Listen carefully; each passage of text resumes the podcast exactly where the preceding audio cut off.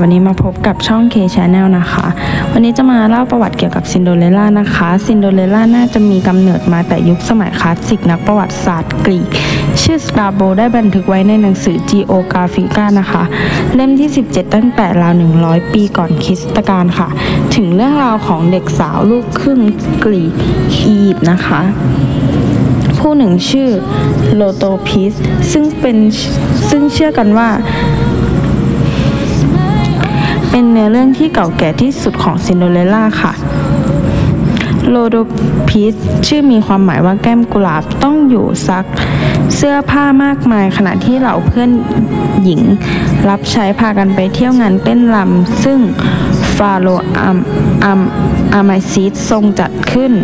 นกอินทรีนำรองเท้าของเธอที่ประดับกุหลาบไปทิ้งไว้ที่เบื้องบาทของฟาโรในนคร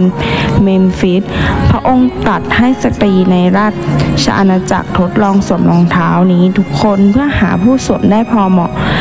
โลโดมพิสสวมได้พอดีฟาโรตกหลุมรักเธอและได้อภิเษกสมรสกับเธอ ต่อมาเนื้อเรื่องนี้ปรากฏอีกครั้งในงานเขียนของเคลาดิอุสไอไอเลียนุสแสดงให้เห็นโครงเรื่องซินโดเรลล่าเป็นที่นิยมมาตลอดยุคคลาสสิก บางทีซึ่ง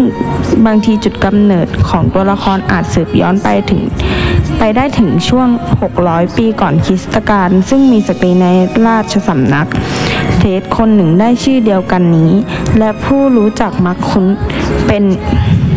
อย่างดีกับอีศพนักเล่านิทานยุคโบราณค่ะ ค่ะ ก็ขอจบเพียงเท่านี้นะคะ ขอบคุณค่ะ